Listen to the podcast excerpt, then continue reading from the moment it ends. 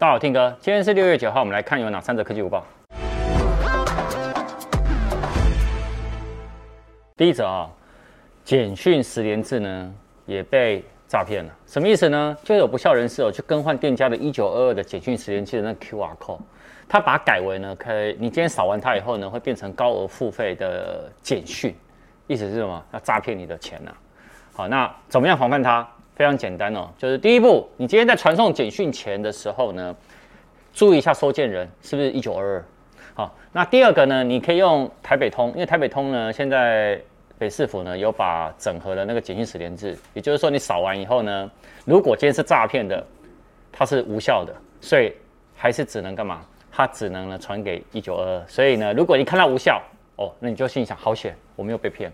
那第三个就是台湾社交距离哦，你只要更新后哦。在左上角啊，有个 QR 扫 QR 码的服务，一样用那个扫。那扫如果呢，它没有办法到一九二，那表示这个也是诈骗。第二个呢，你看现在呢，大家防疫在家哦，那 LINE 呢推出了新功能叫 LINE 的会议室。它最大特色是呢，不用有一个群组，你只要透过一个连接啊，就可以邀请对方来加入这视讯功能。那这个连接呢，你就可以放在什么公用形式里啊，或者是 email 给对方啊，或者是透过社群人传给对方都可以。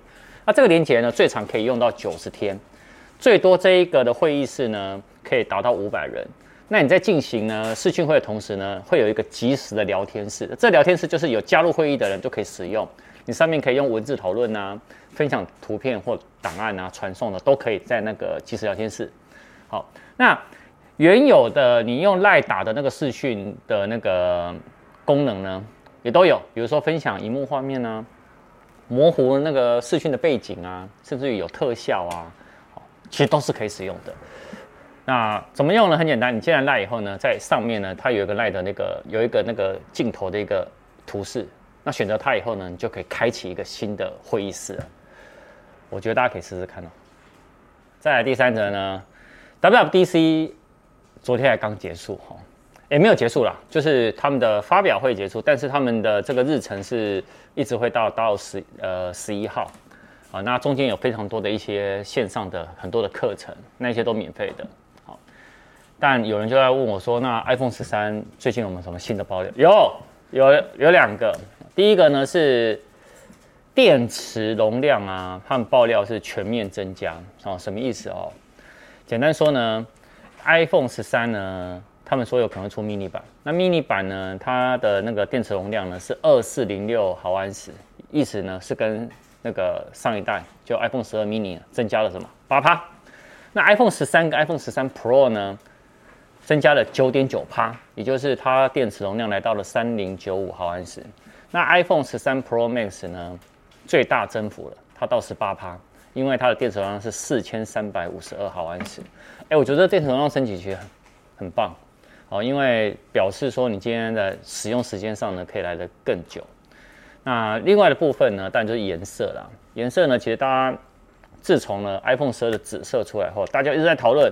那我上礼拜还是上上礼拜的午报呢，有分享那个粉红色。